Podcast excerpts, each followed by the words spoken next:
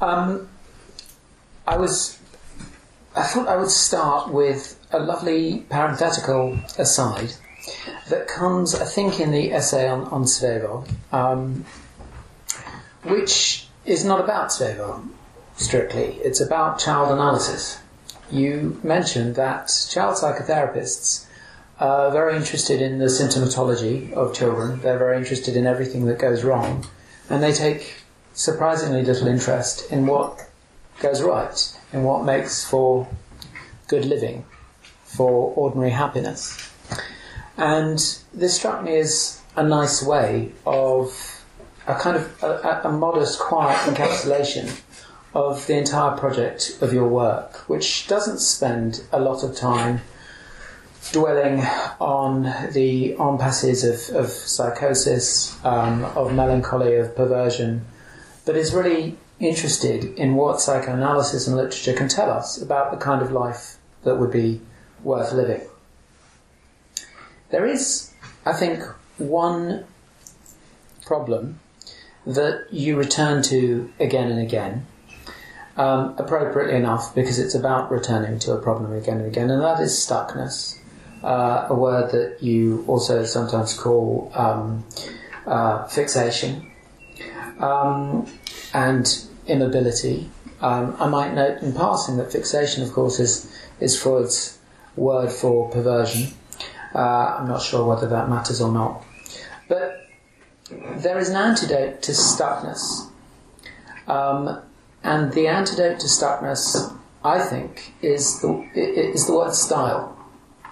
The word style is really, for me, the centre of the book. Um, and in some sense, then, the essay on Emerson was in a number of different ways a kind of centre of gravity for me in this book. Partly because I have something of your passion for Emerson, um, but also because I, I felt that in the intense kind of fire of the writing about Emerson, um, you were conveying something of the urgency of style. It's an essay called Emerson and uh, the Impossibilities of Style.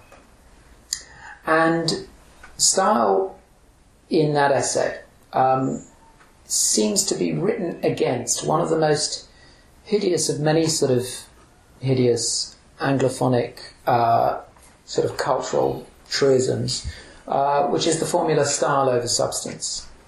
Um, in this essay, style is not only substantial, um, it is more than substantial. It's actually a matter of life and death. Um, it's... Uh, in the sense that it is the thing that can bring us to life, um, and that we can run in fear from and therefore make ourselves profoundly unalive. So I wondered if we could start by you saying something about the conception of style in Emerson, but also in Adam Phillips.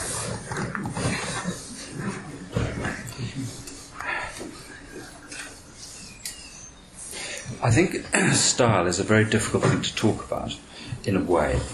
And what interests me about Emerson's view of style is it's linked, in my mind, with what Winnicott talks about as aliveness, or Bollas talks about as idiom. It's something to do with the idiosyncrasy, presumably initially, of a kind of psychobiological rhythm in oneself, let's say. And I think what interests me about Emerson is his suspicion of style in a very, very distinctive style. Mm. In other words, his, he is very often saying that the problem, I mean, the modern way of putting this is that we are told if we write, we need to find our voice. Well, for Emerson, this is a catastrophe, finding your voice, because once you've found your voice, all you do is imitate your voice. And so Emerson is interested in the idea of there being... talking your voice.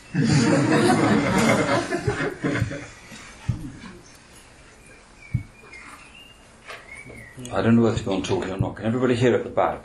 Yeah. No. Yeah. No.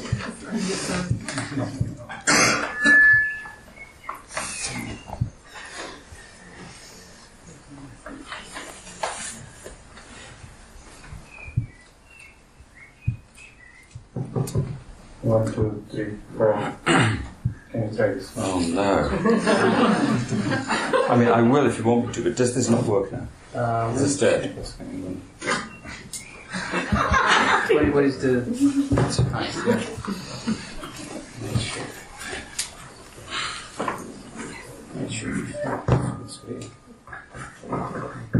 Yeah, it's that worse, isn't it? Yeah, yeah, yeah. Okay. Well, I've obviously forgotten what I just said, so I'll, so I'll start again, even though, of course, I'm not starting again. Um, Emerson said in a famous essay that imitation is suicide. Now, this is a very extraordinary thing to say, especially for probably most of us in this room, because most, I think, people have some idea in psychoanalytic language that one of the ways in which we so-called develop is through identification. Well, Emerson's view of this, obviously being pre-psychoanalytic, is that identification is actually the problem, not the solution to anything. Of course, he isn't. There are psychoanalysts who believe this too. But what Emerson, I think, is getting at is that in the evolution of a style, he believes we should always go on evolving beyond ourselves. That the risk is always that one will get stuck in one's idiom, or one will.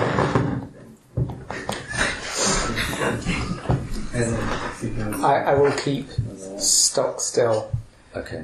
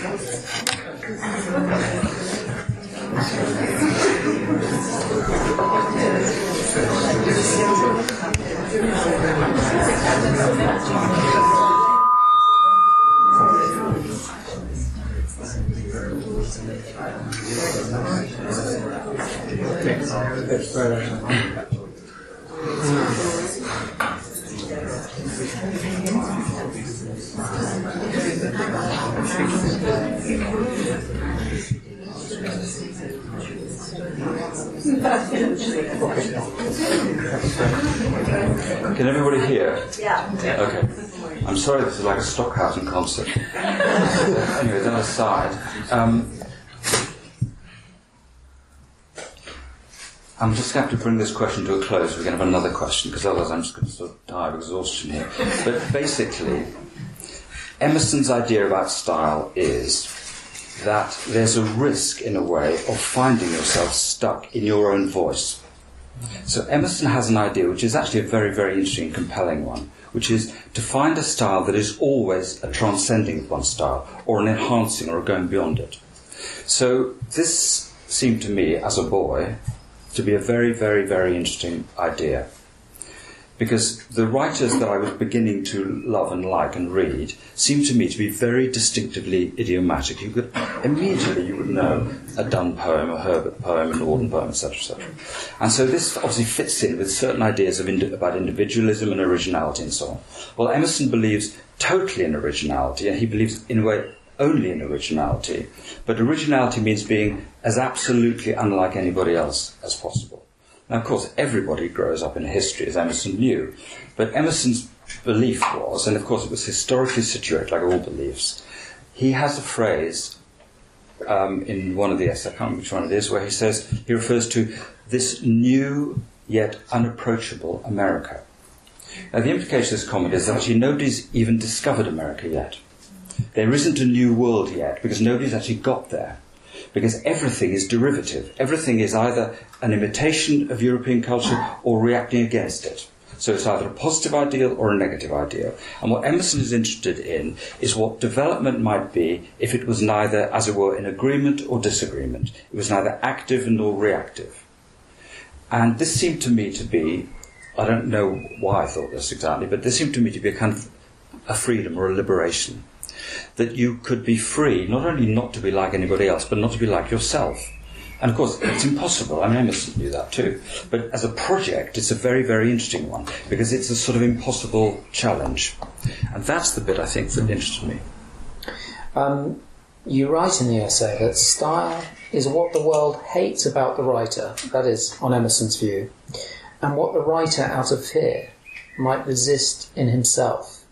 And there's a nice ambiguity about that, because what the writer might resist is both a breaking out of the confines of the self and the voice that is all too familiar to him, but also he might fear self-imitation, because perhaps self-imitation has some, I mean, se- se- self-imitation has something to do with signature. Yeah. Yeah. And this is where it gets quite knotty. Um, Emerson is, I think, on that list of writers that you just described, whose sentences are immediately identifiable as soon as you pick them up. Um, it's one of the pleasures of your writing that the signature is so immediately distinctive.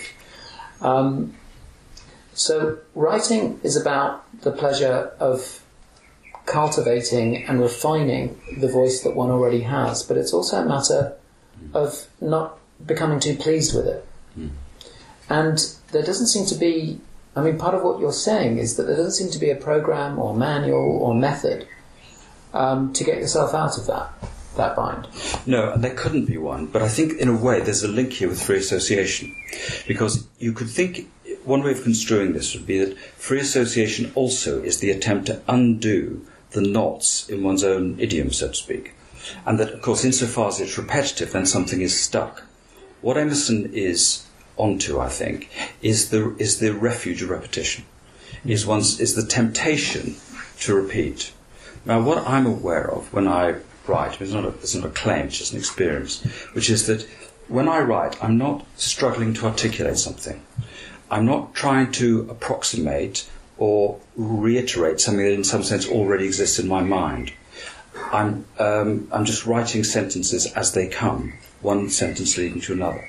So, like everyone in this room, of course, I could reconstruct a fiction about the unconscious and all that, but the experience is I have nothing in my mind, then I have something in my mind. And in the writing of it, the freedom, and for me the pleasure of writing, is the possibility one can surprise oneself. Now, of course, it could be stagey, you know, it could be faux surprise, it could be the wish to be surprised. But I'm struck that it's in one, in some ways, one of the most pleasurable ways of thinking. Free association is potentially another. Not only pleasurable, but also pleasurable. Because you have the opportunity there to, in a sense, um, well, neither mock yourself, imitate yourself, take some kind of cynical refuge from yourself, but when it flows, something emerges. And it's always, when it works, not what you thought you thought. And there's something about that that is just, to me, wonderful. Mm. Mm. I want to just make a slightly kind of sideways link to the question of style, because style in this book is obviously predominantly uh, literary style, although that's always linked to questions of styles of being, to idioms. Um, but not very long ago, last year, some of you may know, um, you curated an, uh, a show at the Barbican with Judith Clark um, called On Vulgarity, which was about a different kind of style, um, about fashion and the freedom to forge the kind of style one would want to for oneself without... Um, without the whispers in one's ear of um, of, of, of you know the, the, the judge in, the judge over the shoulder, um, and well, maybe you could just tell us a bit about that, the experience of it, and, and what you feel it has to do with. Well, what was this is a show that was curated by my partner Judith, and I did the text for it. The basic idea behind the show was this: that. Uh, vul- vulgarity was something that people ascribed to other people, broadly speaking, and that in a sense um, ideas of so-called good taste depended on the capacity to identify vulgarity. Now, one of the things about vulgarity to the people who use the word is they always know it when they see it. So it's as though it's an unconscious state of conviction about taste, and it clearly is a way of basically dismissing people and objects. Now, of course, this has an obvious psychoanalytic resonance, as in what you refuse, deny, trivialise, mock, et cetera, you have some affinity with, however unconscious. So that was the So that was the basic, simple, obvious psychoanalytic idea. The other interesting thing about the, the word is the history of it, because in the seventeenth century, the word vulgar simply means common, uh, in common, as in shared in common. By the eighteenth century, it means common as in vulgar. So by the eighteenth century, there are more or less institutionalized standards of taste. So there are the mass who are vulgar, and then there are, as it were, a version of a ruling class, aesthetic and um, aristocratic, who own good taste. And what's very important is that everybody knows the difference, because otherwise there's going to be social mobility. And one of the things that's clear through, if you look at clothes, I don't know anything about clothes, but Judith does, it's quite clear if you look at the history of dress, the way in which dress, and one of the various things about dress is that dress designers are fantastically interesting historians. But obviously it's a different language. So the history of dress is in lots of dress in ways you have to know about in order to see it. What's clear is that um, a lot of contemporary dress designers um, are using ideas of vulgarity as critiques of taste, or incorporating vul- so-called vulgarity into new forms of style and, and um, what becomes good taste. So it was a sort of... The anthropologist Mary Douglas talked about purity and danger. Dirt is matter out of order. Well, vulgarity is the dirt in taste. And so it was a way of redescribing that in different forms. There's a kind of paradoxical quality um, to vulgarity in this regard, in, in the sense that it might um, presage a kind of um, aristocracy of style. Um, The in, in the sense that the, the vulgar person is the one who has the courage mm. to forge his own voice and to, in a way, dismiss the vulgar um, scruples and and, uh, and and hesitations and timidity mm. of the rest of the crowd. Yeah, exactly. And that's the the point. Is that that to have the courage of your vulgarity is the thing. Because it's something that's been overcoded as vulgar uh, before it's been thought about. So the idea of, of this fixed idea about taste is that nobody thinks about it. Similarly, I think, in writing, or certainly the writing that interests me, you don't. It's not risk as in risk with the capital R, but what certainly I can do in writing is, is be the things I would rather not be seen to be, as in uh, brash, pretentious, grandiose, naive, et cetera. Um... Not deliberately, but that it's inevitable that when you let yourself write, or indeed speak, these things emerge. Now, I I would prefer to um, I would prefer to start on the assumption that we are equally naive and differently knowledgeable, and so you start from there. So that in in the actual writing, I think I like writers who are, as you've said, willing to be or prepared to take the risk of being accused of something, so to speak, not. Uh, deliberately provoking it. You may sometimes do that, but that's not the main intention. The main, the main intention is based on the assumption you don't actually know the value of your thought until you've said it and somebody else has responded to it. You don't know beforehand the value of your words. That's the one, free association. So it's it would be a version of writing that cares about the aesthetics of it. I don't write daft things or sentences that are, to me, rhythmically ugly or any of that stuff. I want to make the sentences sound as good as I can, but not with a view to them being, um, but with a view to not knowing quite whether they're any good or not. Mm-hmm. And often, you f- I find, what I take to be my best sentences are either my best sentences or my worst sentences. But it's worth uh, not knowing. You couldn't know. How would you know? Mm. I was reminded as you were speaking about a line of Adorno's about Proust, who says that Proust shows us very vividly how vulgar snobbery is. Um, and Uh, what snobbery really is, is this anxiety um, over what other people think, kind of working away in us um, and corroding our, our creativity and our capacity for risk, so that one can become a snob towards one's own sentences. Yeah, yeah, exactly.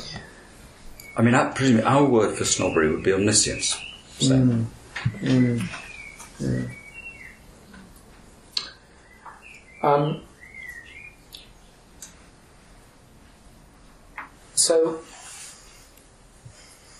The other um, motif that recurs again in in these essays, in other places in your writing, is the quest for understanding. And again, there is a kind of risk-taking provocation, certainly within the world of, of psychoanalysis, which has a tendency, or at least British psychoanalysis can often feel like it has a tendency to um, kind of enthrone understanding as an unquestioned good. And one of the things that you seem to be trying to do in the book is ask questions about what kind of understanding we want, but also what relationship understanding has to, to misunderstanding. Um, the, there's a, a lovely essay on uh, Italo Svevo's Zeno, which um, asks a question about um, what you might get out of an object by misunderstanding it. And again, could you could you say a bit more about that? There's a, a tradition of aesthetics which people in this room may know about, which in Britain anyway derives from Sir Oscar Wilde and Pater and so on, which is the idea of the value of creative misreading or misunderstanding. That instead of trying to get it right, so to speak, you might be interested in getting it interestingly wrong. Now, what I think interests me about this is there's a an interview with the American poet John Ashbery, where the interviewer says to him, "Why is your poetry so difficult?" He says, "I noticed that when you try and communicate with people, eventually they lose interest. If you talk to yourself, people want to listen in." Now, it seems to me, in um, the psychoanalysis that I was brought up in, so to speak, um, there was a huge emphasis on understanding, as though our wish in life, so to speak, was to be understood or to understand other people. Whereas it only takes you sort of two seconds thought, three minutes of experience, to know this isn't actually the case. Clearly, as a child, you need to have somebody who, in some sense, understands your need, is able to recognise it sufficiently. But you could think of growing up as growing up as the freedom to become either misunderstood or to drop the understanding project. Not everywhere all the time, but in some areas of your life. Because it seems to me, for example, that in sexuality, understanding would be rather overrated, say, I'm verbal understanding. There are lots of areas of one's life where the attempt to be understood could itself be either a cover or a distraction. And so I think what I am and was interested in is what are we going to be doing with each other if we're not trying to understand each other?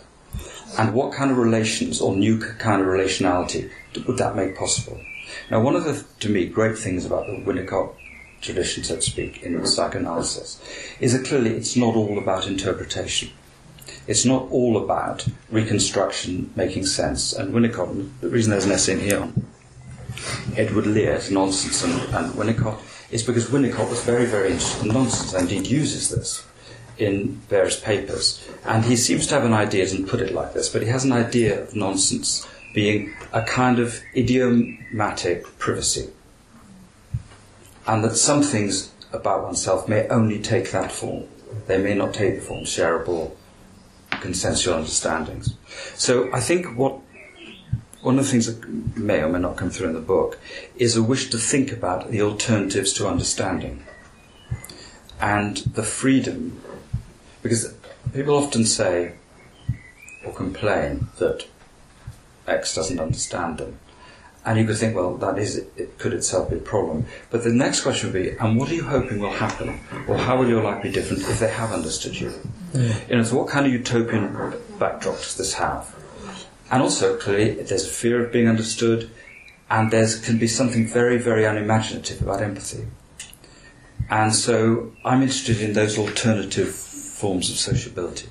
When, when you made the, the link in passing to sex, Um, the word that suddenly came to my mind was rapport, because rapport seems to me a form of relating which is creative and enlivening and doesn't necessarily have much to do with understanding.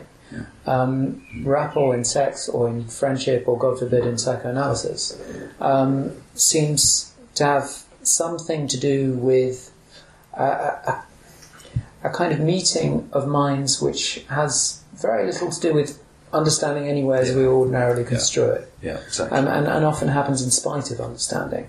Or I think what psychoanalysts refer to as perversions are understandings. I mean, if you're in a sadomasochistic contract with somebody, you both know what each other wants. Obviously, you couldn't do it otherwise. Well, I think that it was, it's useful to think of certain kinds of understandings as akin to the narrowing of one's mind in a sexually perverse act. And that there are alternatives. I mean, rapport would be one, obviously.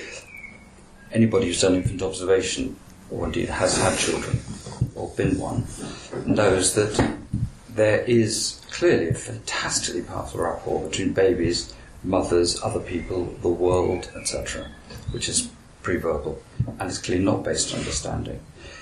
Psychoanalysis seems to be based on the idea that understanding is maybe one of the most offensive things we do in relation to ourselves and other people. So I think the point is not to ditch understanding, but to evolve a sense of where it's useful and where it isn't, where it can get us the lives we want, and where actually it might distract us. It's interesting in relation to Freud as well, because so often Freud is taken to task by a certain kind of liberationist discourse as um, wanting to um, constrain sexuality and somehow being an enemy of the transgressive or, or, or the, um, the risky um, in sexual life. And yet, what I think you're saying is, is that his understanding of perversion, his understanding of perversion, is, is that um, it, it gets us stuck. Yeah, yeah it's, an, it's, it's not that it is in, in and of itself bad. I mean, you can see why some people could think that it was, and sometimes it might be. It's that it narrows a repertoire. Yeah. It's based on an anxiety about, as it were, a more open sexual experience. Mm. So if you can begin to evolve the idea that you know what turns you on, it's that you've solved a lot of problems. But actually you've created a whole lot of other problems which are worse, I think. And so, in a way, I think Freud, as you say, to me, is extremely liberating, because the language he gives you to think about those things. And just to have invented a therapy based on free association is astounding to mm. me, because it's really unknowable. Mm. Uh, and, of course, the risk is that it gets tied up too quickly.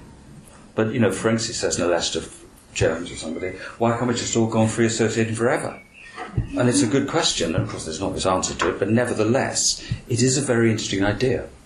That, you know, what's the anxiety that means the free association has to stop? Either be stopped by the so-called patient or stopped by the analyst in interpretation. Mm. And I think those are the kind of bits that interest me. Mm. Mm. Um, there's a a kind of counter voice I, I felt. I mean, I'm not sure if you see it like this, but in the essay on on Clough, um, there is a kind of encounter that you stage between Emerson's self-reliant self, which is um, endlessly self-renewing and endlessly risking itself and endlessly questioning the terms um, on on which it operates. And so self-reliance can, you know, as an essay and as an idea, can often sound like a kind of um, a contempt for the very notion of the social, because the social is what gets in the way of, of this kind of self-renewing mode of, of selfhood. And and in, in Clough you find someone, you, you find a voice that is a bit wary or doubtful about this renewability of the self, and, and, and sort of offers this counterpoint of a self conditioned by history and by situation. Which again seems to me uh, a tension that you're trying to work out in this essay. I mean, it, in some sense it feels fair for me to say that you are on the side of the Emersonian self, but also very alive to the ways we can then screen out this th th these kind of Cloughian dark doubts. Yeah, yeah. I think I'm um, I'm on the side of sociability. And what seems to me amazing is the incredible pleasure people can get from each other's company, and therefore the incredible frustration people can feel with each other. Now, what interests me about it's exactly as you say, in the Clough essay, is the Clough, Amour de Voyage, which is actually a wonderful poem if you're interested in reading long Victorian poems, is a poem really about a man, a man's chronic self-doubt, but about sort of everything about himself, his capacity to love, his interest in things, et cetera, et cetera. But what, what gets staged here is self-doubt as solipsism, really, that actually self-doubt becomes a way of sabotaging exchange with other people. And so this, this man, of course, finds himself more and more and more isolated. What Emerson can't do, I think, and William James can do, and Winnicott can do even better, is actually give us a language for the ways in which the, the whys and the wherefores of the way in which sociability is sabotaged and what the craving for sociability might be. Because clearly, if we didn't have somewhere an experience of some sort of ecstasy or intense pleasure with each other, we wouldn't feel our frustration so acutely. We just think, well, life's just frustrating, it's the way it is. But actually, everybody feels their frustration. Well, they only feel it because it's a deprivation of the pleasure they know something about, and it's not only wishful. And I think what Winnicott was onto here was the idea, I mean, it's in the word experience, which, of course, is a word that Winnicott uses, William James uses, Freud doesn't use very much. But it's an idea that there are possibilities of exchange between people that are unprecedented. We just don't know what's possible between people. And I think, you know, to my ears and eyes, Winnicott reads Freud in that kind of way. Mm. Not as a sort of revolutionary, but there is a kind of tacit assumption that people can do things together they've never done before. And that, I think, is sort of wonderful. Interesting. So what about um, the relationship of sociability to the immense value that is placed in Emerson, say, and in Winnicott on solitude? Um, I, also, in relation to this, Emerson's wonderful essay on friendship, where the condition for real friendship, for intimacy, is distance. Mm. And the curse of friendship is a kind of, in one another's pockets, anxiety that, in a way, can't risk The, the deeper intimacy of, of distance, of knowing that the other person is actually another person. I think in Winnicott, solitariness or solitude is the precondition for sociability. I think what Winnicott is very alert to is the way in which extrinsic demand from the environment forces upon a person the invention of selves that then manage the object. And then the solution becomes the problem.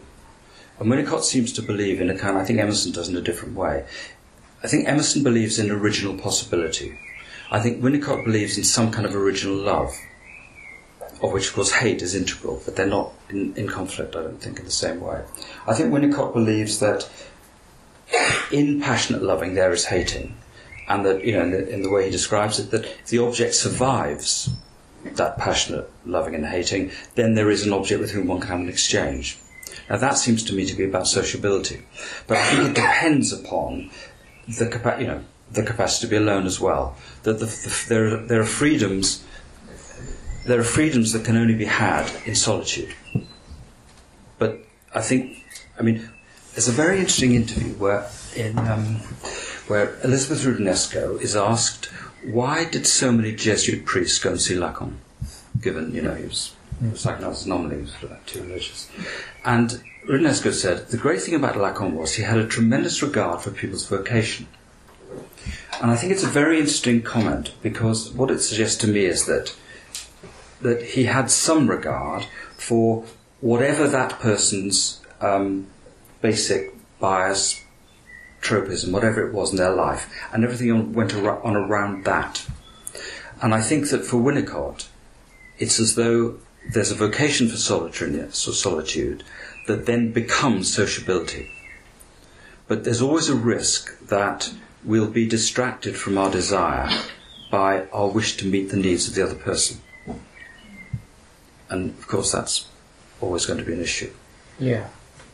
Maybe I could bring that into dialogue with the question of clinical experience, because presumably like everyone in our profession, you've come to the end of a piece of clinical work and felt that it didn't quite go as you would have wanted it to. And and you have to take that into yourself and think about why that might be. Um, what does it have to do with what we're talking about, with um, the fear-say of being original?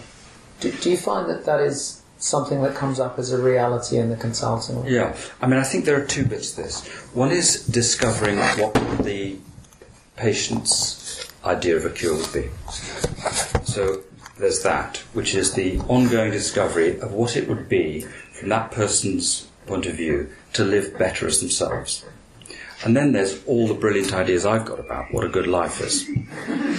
And there's a conversation and or an argument and an ongoing exchange about that.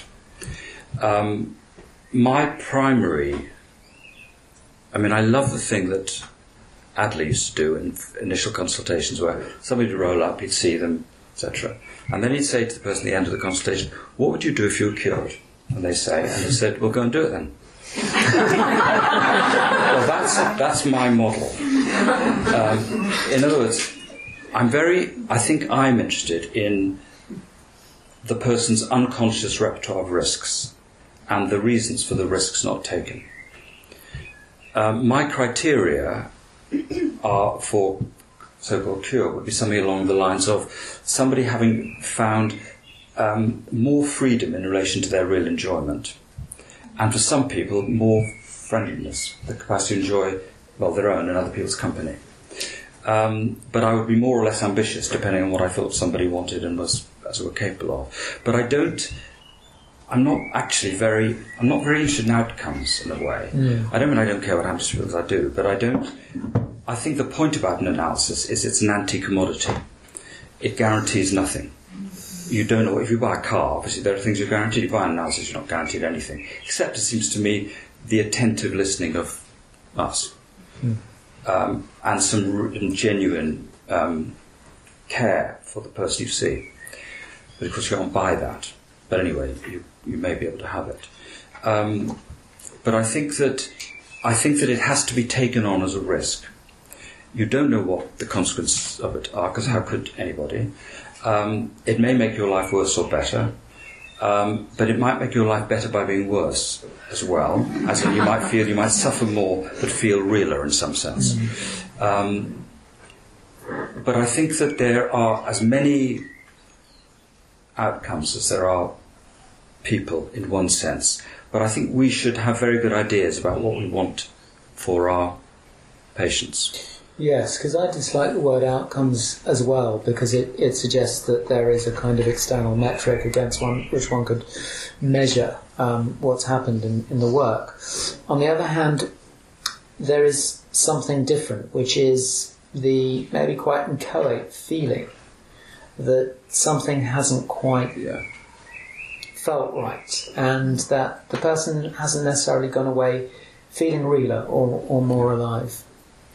Yeah, and, and it's inevitably dismaying. I also think that part of doing it is a sense of one's limitations, or the limitations of it, mm. or the limitations of what can go on between two people as well. I mean, I think it's a bit like with... I mean, it's, it's not a good analogy, but it's a bit like with one's children, in the sense of, it seems to me, you, I do want to have a sense of their potential selves. I do think of myself as the guardian of what they might or could be. I'm also aware that they're... out of my orbit, at another level, um, and that ultimately I'm not going to be able to make their lives. I can facilitate certain things, but I know that parenting is, is an aesthetic. You, some things you say to them are beautiful, and some things you say to them aren't. Mm. And they know this, of course, and that's the conflict. But, but within that context, I think it's good to have a few good ideas about what a good life is. Mm. Not... Um, convictions, but ideas. You do you do raise the question obliquely about why parenting has become such a, a, a kind of uh, dominant and dominating model for the clinical encounter. I've always been baffled by this. I mean, obviously not baffled in one sense, because it's obvious, but um, I can, when you said that, I was reminded of when I trained, um, there was a meeting between the students and the teachers, and we were asked to give our suggestions on what we'd like to be taught. And we made the suggestions. And then the panel said, well, we'll do this, this and this, and not that, that and that. And somebody questioned this, and one person on the panel said, you know, the children can't bring themselves up. Well, I actually was a child then, but some of my other colleagues were sort of in their thirties and forties, had children. What was astounding to me when I trained was this, the model, if you so mean, mm. of the sort of bourgeois family and the assumption about an authority structure. And I think that there are, as long as you know it's an analogy, mm. that that's what it is, so it's a regulative fiction. But, you know, on the one, on one hand, it's like from David Cooper said, you know, we want fewer mothers and fathers and more mothering and fathering. Well, I actually want more mothers and fathers and more mothering and fathering. But within that context, there are ways in which, if somebody entrusts themselves to us, given what we do, you have to look after them. And they were children, as we were ourselves, and it, it really does matter. Yeah. Yeah. Um,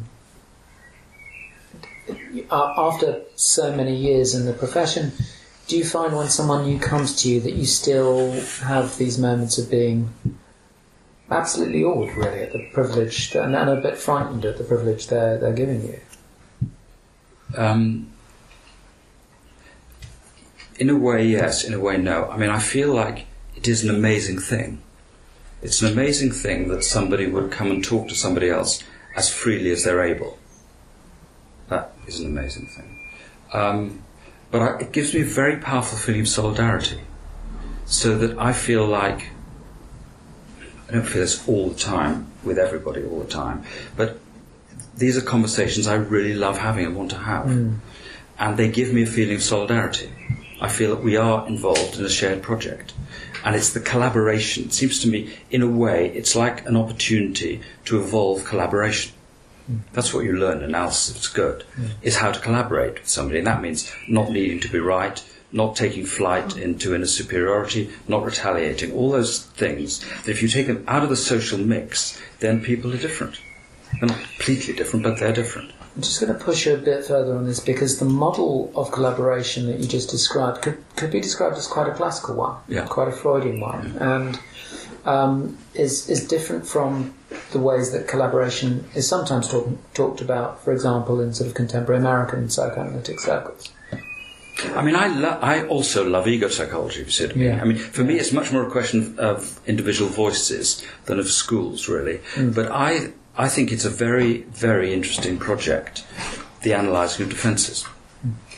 Um, I don't think it's the only game in town, but it is a very, very, to me, integral part of what is worth doing, which is really, I mean, my sort of, my sense of it is, you're trying to work out what's stopping you enjoying each other's company.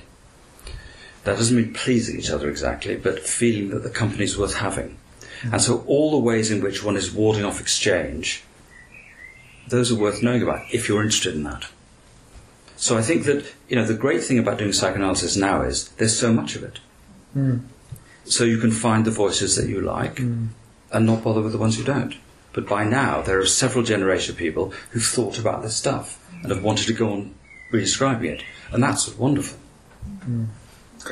But it's interesting the point you make also about individual voices over schools, because one of the I think one of the difficulties of psychoanalytic training is that it tends to railroad yeah. its students yeah. into affiliation to schools, yeah. and and and voices cut across schools in a way that that, that, that gets lost in that in that uh, group model, in that affiliative model. Yeah.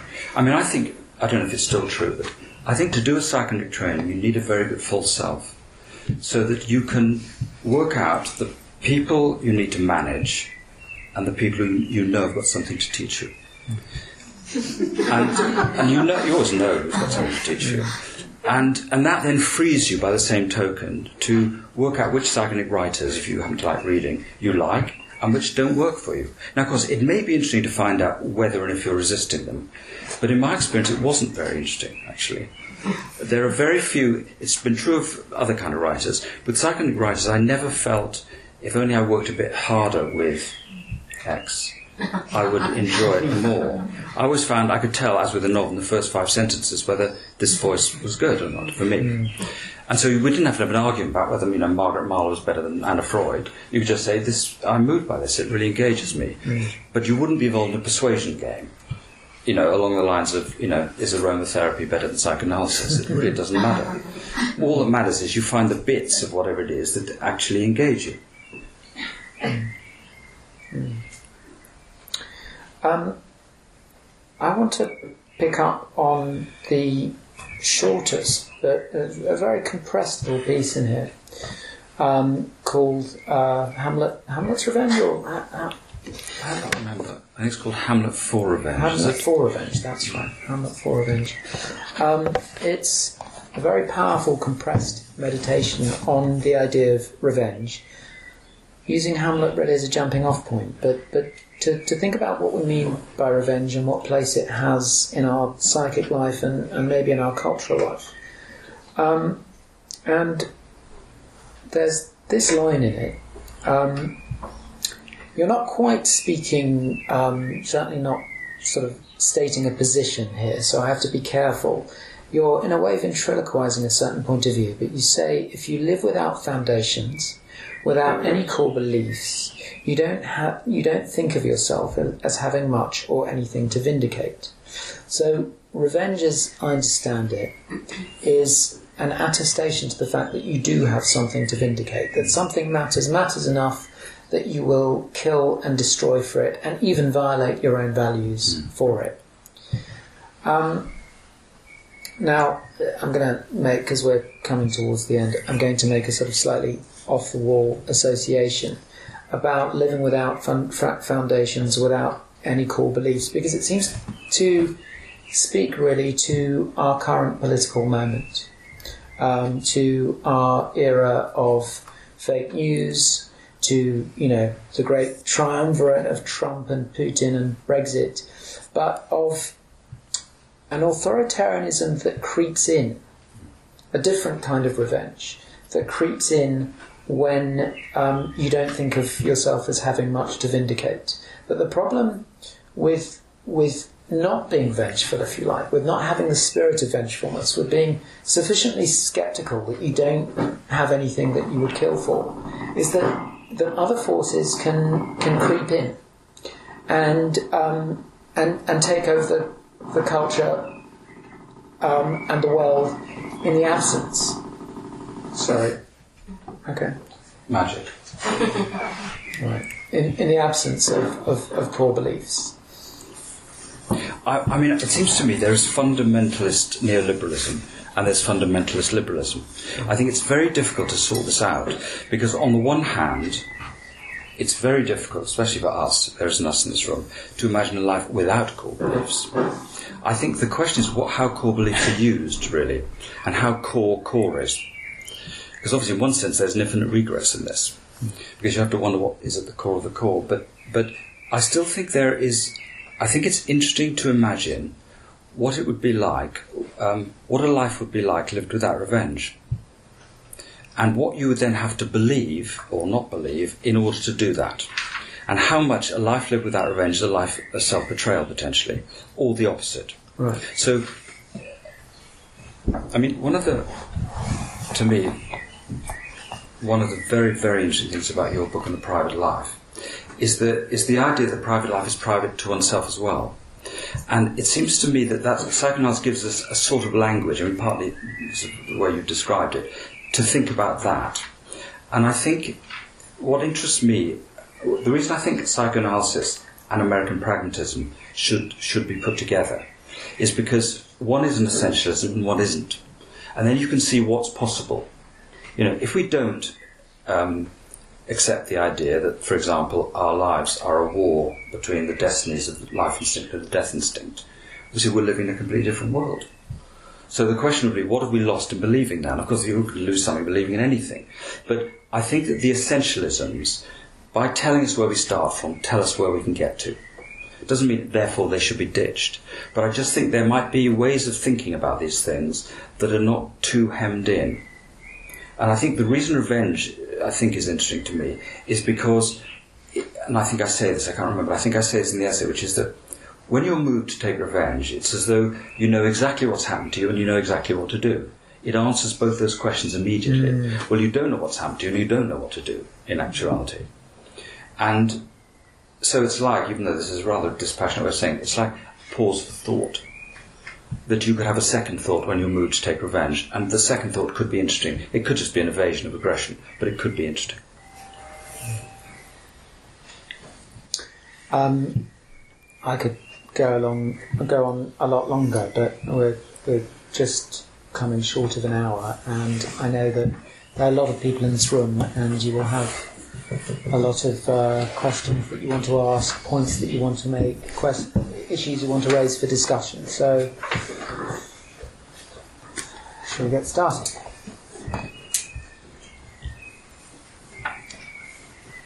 Pause for thought.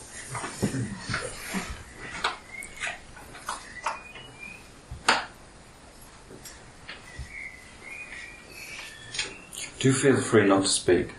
Mm.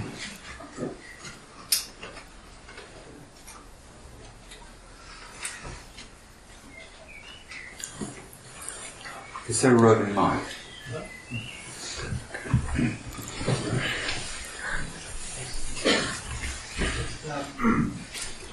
Hello? Can you hear me? Yes, can't see you. Ah. Oh. Um. I was trying to write a poem on the way here, you know, about the things that happened um, coming here. It didn't turn out at all as I thought it would, you know. Um, I have two daughters, and if I have to get them to say, to do something, or go on a journey, I say, treat it like a poem.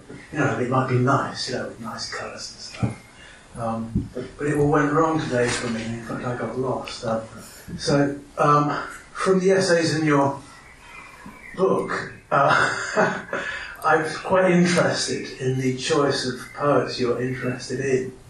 Um, and I wondered if some of the American ones are really quite loopy, you know what I mean, compared with, say, their British counterparts. And I wondered if you thought there was a connection between, so to speak, mental illness and American poets in the country they live in. And that they kind of start off uh, in their work and arrive at completely different conclusions from, you know. Thank you for that question. It's very easy to answer. And what everybody in the audience doesn't know, and that we do know, is that we studied literature together at university. So you sort of need to know that. Okay. Um, I hope I haven't let them too much into your secret. um, no, I th- obviously I think, um, this is a ridiculous thing to say, but I love American poetry. Um, and I think American poetry really did, in our lifetime, open up a real bourgeois stuffiness in English poetry. Of course, there are wonderful English, contemporary English poets. But I don't think, I mean, loopiness would not be my term here, because I wouldn't, you know, I don't care whether it be loopy or not, but in terms of making interesting words, phrases, sentences, verse, et cetera. I think American poetry, if it was a competition, is infinitely better in the last sort of post-war than British poetry, or rather, I prefer it. But of course, there are notable exceptions. But I think there's a kind of freedom that comes from, partly from Whitman, but partly from other people too, that you can, they could never have an English Frank O'Hara. It just couldn't happen. And to me, that's a loss. What I mean is, one or two of you were really interested in seemed quite ill. Quite? Ill. Yes, but then I just, I think we'd have to disagree here, because this is not the language I would want to use. That's all. I mean, they may, they may be by your standards, if you see what I mean, but that wouldn't be mine.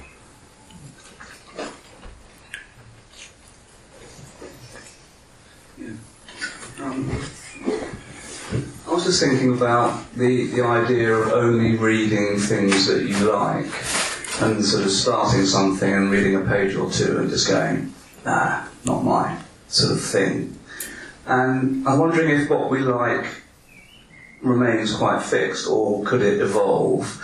And are we missing out, in a sense, through the prejudices of our own taste? That there can be things that can really teach us something that we might not like for a few pages that, if we persevered, could actually offer us something. I mean, it must be right that, because I've had, you know, I've experienced myself, and I expect other people have too, that either they persevered and something has become really good, or somebody's taught you in a way that reveals how good it is. Yeah. So I definitely have had that experience. But what I did find reading psychoanalysis, simply because most of it wasn't written in a way that was that interesting to me, was that it didn't work, that I knew quite quickly when there was a voice in the writing, when there wasn't. I don't mean infallibly, but just from my own point of view. And I think, I think really what's good is to be taught by people who really think the thing they're teaching is great. Mm-hmm. And that can either get you going or you don't like it, but it frees you to find out. So I think what I'd be on the side of is people only teaching things they feel passionately about. Yeah. And then you can take it yeah. with it. Yeah. Yeah, Gilles Deleuze said you have no business writing about something that you don't love. Yeah, yeah. I think that's yeah, absolutely exactly. right. But um, just to follow up on, on, on James' question, um, it's very difficult to know when putting something aside is a matter of the prejudices of your own taste, which might be keeping you from something, mm. and when it's it's it's a kind of authentic intuition that you yeah. you need to stick with. You know, I, I in a way suffer from the opposite problem to you, a sort of nice Jewish boy problem that putting a book aside is like not finishing your play. Yeah, yeah. yeah. I know that thing. I just think there's also a kind of deferred action effect, which is I've read things and I thought and I have. set them aside and not finished my play, and then I've gone back to them years later. Or somebody's spoken about them in a very interesting way, and that's re-tempted me. Mm. Um, but certainly I've, for years and years and years, I don't know, I've grown out of this, but for years, if I start a book, I have to finish it. Very, very recently I was freed from that mm. by myself, and it was a great relief. Go and do it then. Yeah, go and do it.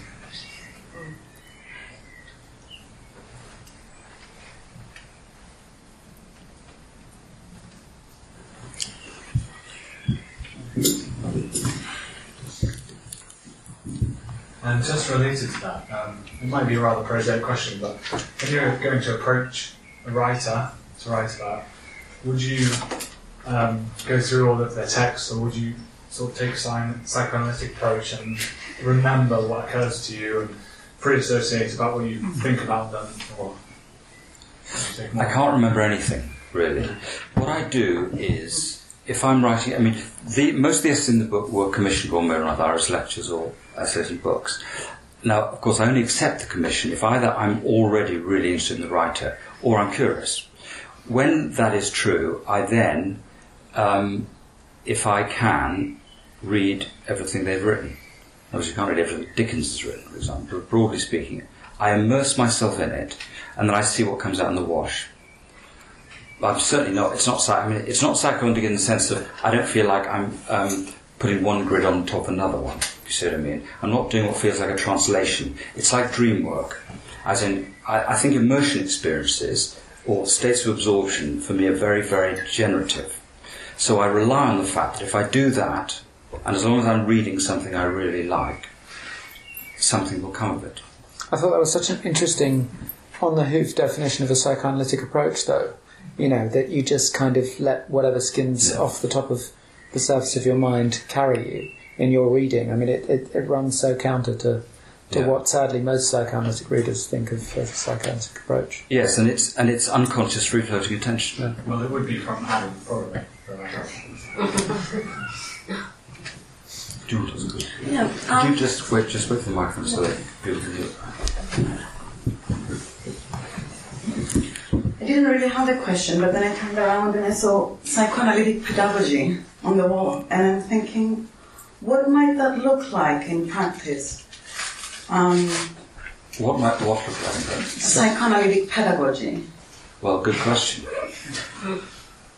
Do you want me to just give you a straightforward answer, which I can do? So. How, however you like. Um, well, I just think one of the interesting things about psychoanalysis is how you teach it, and if you teach it, what you then teach. Because, in one sense, I mean, there probably be as many answers as questions there are people in the room, I imagine. But in one sense, you learn it by undergoing it. But then it's not clear what it is that you've learned. Of course, you can read the books. But if you read the books along certain versions of psychoanalytic lines, then you're not simply acquiring a body of information, although you're partly doing that. It's like the question, can you teach people to listen, for example? Or can you teach people what to say when? Well, you can't. So I think everybody who thinks about this is really puzzled about how you train somebody to be a psychoanalyst. It's a bit like how you train somebody to be a poet. Well, people learn to become poets by reading poetry and writing it. I learned by having psychoanalysis, by doing it, by having good supervision, and by reading the books around it that interested me. But not by, for example, reading on topics. So, for example, I didn't read, you know, fifteen papers on countertransference. I'm not interested in countertransference, but I might be interested in what somebody says, some individual person might say. So it was like, for me, it was it was very much to do with um, voices. Initially and primarily my analysts, my patients, my supervisors, and the voices that I read. But how, you know, how can anybody tell you whether you whether you know it? Who's going to tell you that you're a psychoanalyst? Because who tells a psychoanalyst? I mean, you know, if you go to Freud and Freud says, mm, that's really good, do you then think, oh, well, I can do it? Well, of course not. And that's the great thing about it. It's you can't, legit, you can't be legitimated. So everybody feels slightly frightened. They don't know whether they're really doing it. But of course, if you go to a recognised institute, you can be reassured, you can have symbolic legitimation, and you can feel, I must be redoing, because I'm at the places that tell me that I am. Yeah. But such places could not exist. And that's what, one of the reasons it's a wonderful thing to do, because you can't learn it, and you do learn it. You learn something. Is there a way that, um, I, I work with children, I facilitate philosophy with children, and it's a question that really bothers me, and I'm thinking a lot about the intersection between philosophy and psychoanalysis, yeah. especially in a setting outside the clinic. Yeah. So it's, it's, I'm wondering whether outside of the clinic and outside of the um, therapy, therapy room or outside analysis, whether that could be taken and be put into practice into places like schools. Well, it will be if you or somebody else does it, yeah. if you see what I mean. Yeah. I mean, it seems to me that psychoanalysis is, is unpredictably useful. But if you've got an idea that you would use it in that way, you should try it out. Mm.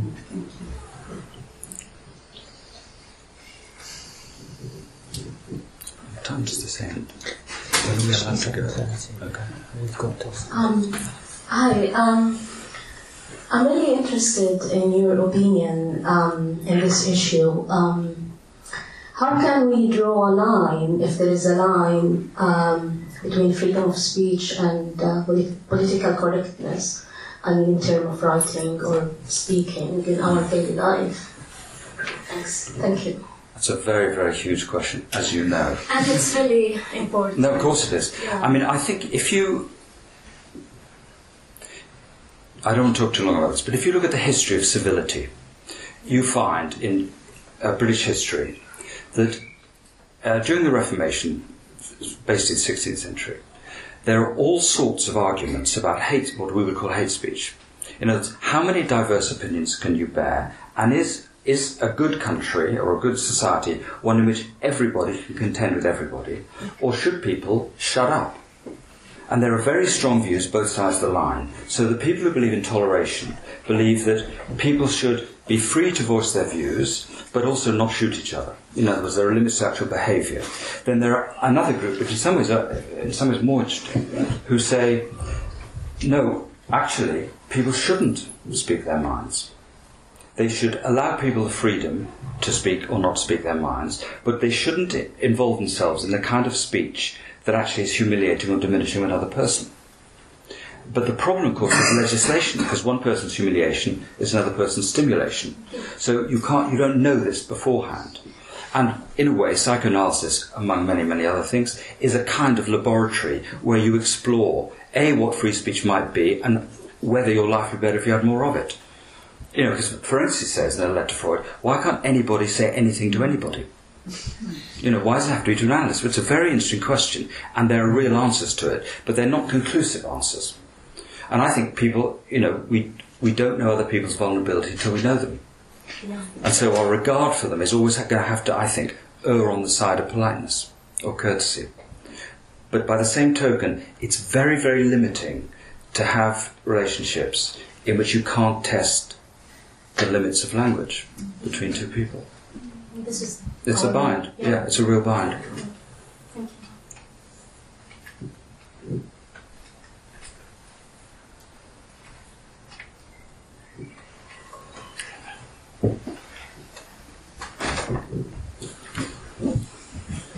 Hi there. Um, I remember reading once that you really liked uh, Brett Easton Ellis, and I've never heard you talk about him, and I really like him. What is it about his voice that you respond to, do you think? I reviewed Luna Park, and so I'd, I recommend you read that review briefly. Um, I find Ellis very, very funny, primary virtue. I also think that he's very weirdly attuned to some very, very brutal things in the culture. And he has a very interesting way of um, uh, not glamorising things and people by glamorising them. It's a very, very interesting use of the kind of codes. So when there was a um, psychoanalyst I met at a dinner party once who said that she went around Waterstones in London hiding American Psycho. And that's obviously an unencouraging parable about psychoanalysts. But it's an interesting emblematic effect of a book, because from this person's point of view, American Psycho is about a man who goes around killing women. Well, it's also, in the best sense, a book about what it might be to write a book about men who go around killing women. And the, and the extent to which certain versions of capitalist exploitation are the murdering of certain things.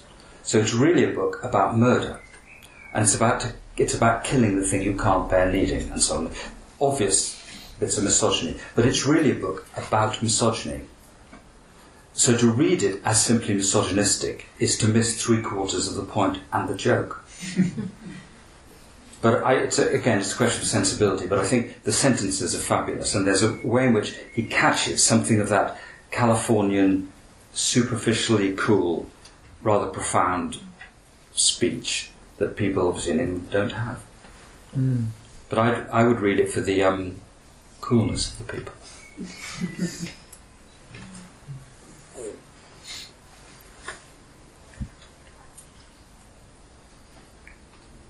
Can I say something about what, about American Psycho? Yeah, just quickly. Yeah. I, I'm a sorry, I didn't, I, I'm a fan of Brett Easton Ellis, but I had a problem with that book in that I get your point about what it's saying about misogyny, but I was thinking of a recent um, interview with the guy who adapted The Handmaid's Tale and talking about how there was enough stuff in the media to say something about violence against women without having to invent too much, and that once you invent too much, it becomes a form of pornography. And I suppose I would feel that American Psycho, more than any of his other books, tipped into that, where some of the scenes, you know, he was already writing this gross, baroque, brilliant book, and some of the things were unnecessary to do that, and in that way it did become offensive. I, I don't know if you have anything more to say about no, that. No, I mean, I think it must be it must be right if that was your experience of the cinema, and I imagine yeah. there's a diverse response here. I mean, I thought, I can see that, I thought it was much more about... Um, It was about something about what it was like recreating pornographic scenarios, if you see what I mean. I mean, clearly which he, the anti-hero, was doing all the time. And it was, it was exposing something about the murderousness of the ordinary pornographic scenario. But I can see, you could think, well, we don't need this. I mean, there's plenty of it already. I suppose I felt that it needed some, but not all of them. that, yeah, yeah, yeah. But I can see that, but I don't. I really don't want to persuade you this, but I just think that excess, of course, is what it's all about. And so, you know, what is the effect of excess? But, of course, you would think, yeah, enough's enough. Yeah, I mean, for me, the companion writer for that book is actually Sard, in it, which, of course, doesn't at all necessarily redeem it.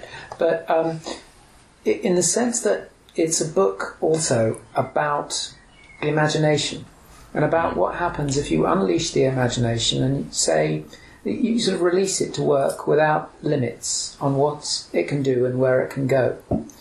Um, and not to be confined by the limits of, of what is sayable or, or, or I suppose my point it wasn't that it wasn't a brilliant book, but that mm. I yeah, found yeah. it also, yeah, yeah, I yeah, found it offensive yeah. and yeah. brilliant. Yeah. Yeah. Yeah. Yeah. But that's an interesting combination, though, don't yeah. you think? If you found yourself drawn against your taste. Yeah, yeah. No, I, mm. I admit that. Mm. okay.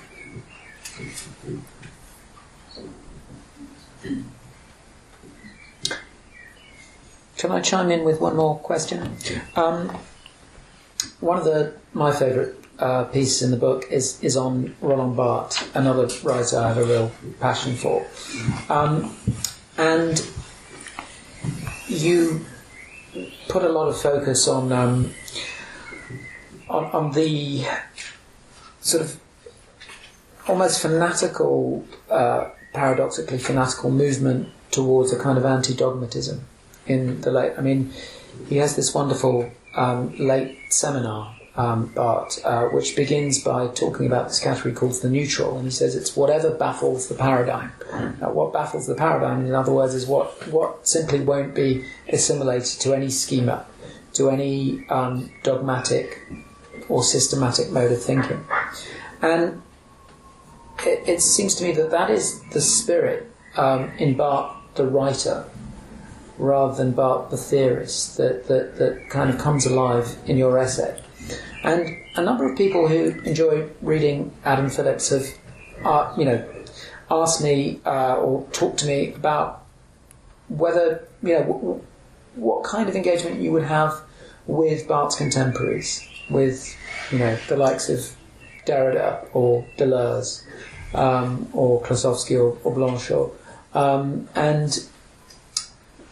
what it is that would keep you from engaging more fully with, with writers like that? Well, again, it's a, for me a question of individual voices. I really like, I love Barthes, I like, mm. love Deleuze. Um, Derrida I don't. Not, but this is, you know, this says nothing about him and nothing about me, if you see what I mean. And it's very much to do with, I find the sentences very boring, even though when I see him quoted, he seems to me riveting. And then I read the books and I just think, I so can't go on with this. Um, so, I mean, I love that. That period of so-called French theory came just as I finished studying literature at university, mm. and it was kind of a revelation to see these very... I mean, I like the literature criticism I grew up with, but I also thought this was fabulous mm. and really, really interesting and unusual. And so I thought that world that then opened out into psychoanalysis as well, I thought was very, very interesting. I don't feel, because it's so... not the tradition I was educated in. Mm. I don't really feel equipped. I don't feel free to write about it. But it's very interesting that a lot of your readers see you as a kind of, you know, in spite of the uh, your affiliations, um, you know, there, there's a sense in which you are a companion writer to those theorists. Maybe, maybe. I mean, I, I've certainly...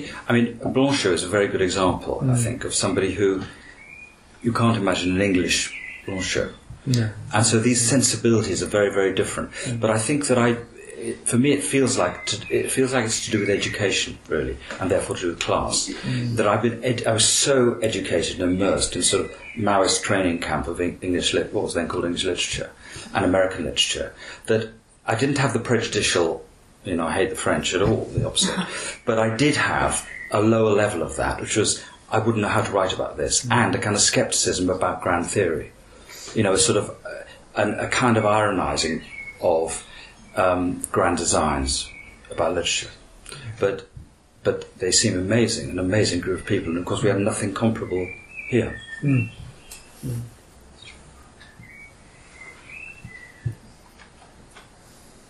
Is that it? Would anybody like to ask a last? Oh, yes.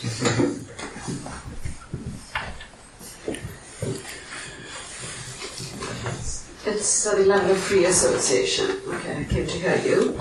Um, and so it's a question from that space.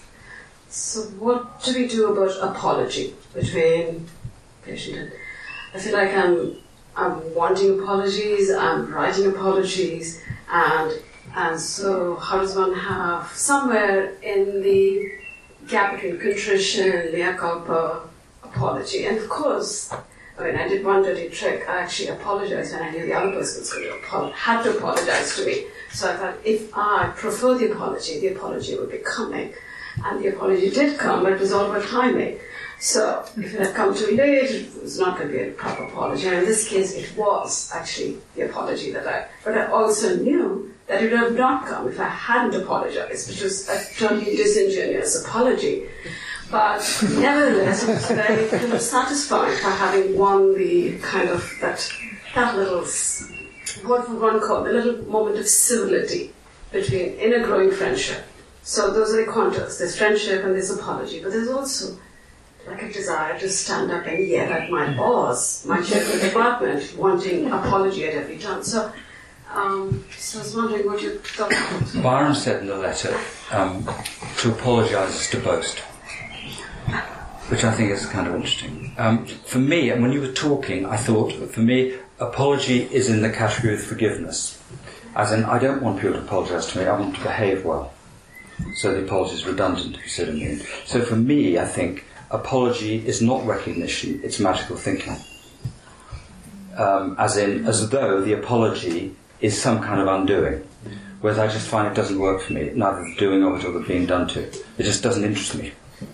You know, I can see people do things they regret, but it seems to be, this is harsh, but it seems to be bad faith, really. I just, I think we should drop apologising and drop forgiving people as well. I, I, one of the most useful things the supervisor said to me is, is when I told her I'd, I'd apologised to a patient, and she said, uh, all you're saying when you apologise to somebody, to, to a patient, is please don't be angry with me. Right, exactly.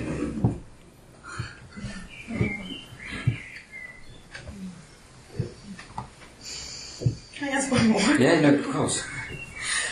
Um, you said that you cannot teach people to listen. Why do you say that? I said it because at that moment I thought it. And what I think I mean by that is that you can show people... I mean, it's very mysterious listening, as in it's very mysterious what goes on when it is as though sounds and words enter one's body. And I think, I think I learned how to listen through being taught how to read, actually, which seems so odd in a way, but also listening to music, I think. Um, I...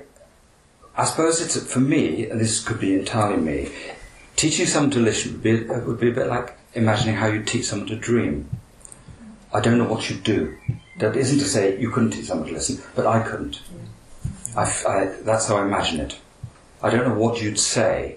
You could point to things, and you could make suggestions. And you could, I suppose people could talk about their experiences of listening, but I don't know how you teach someone to listen. Thank you. Okay. We, do, we would have time for one last question if anybody wants to chime in. Oh, yeah. Okay. Back. Yes. Please. Um, I've really forgotten the connection. You've got, there's, a, there's a mic on, on its way. Thank you. I've forgotten the connection that made me think of this, uh, or, or the connection I made, but... I'm interested, when you were talking about fashion, the idea of tattoos came up. And I wondered whether you'd like to reassociate on that. Could you say one sentence more?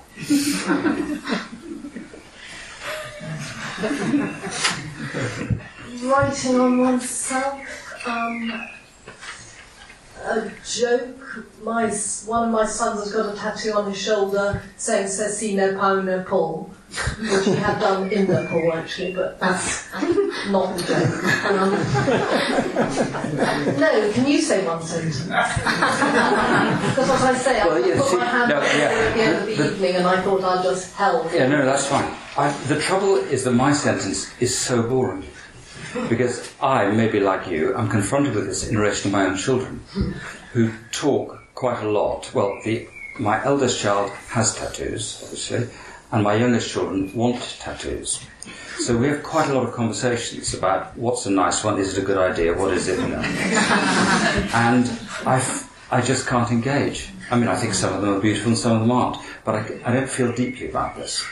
I just think, you know, at sixteen you do what you want.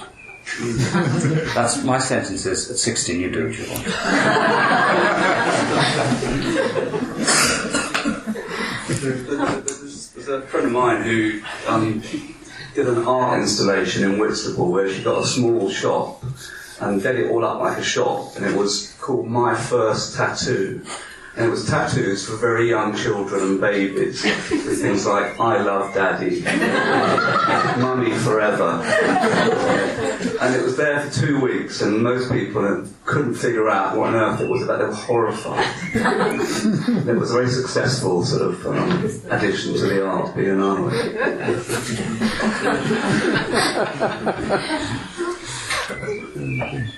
Okay.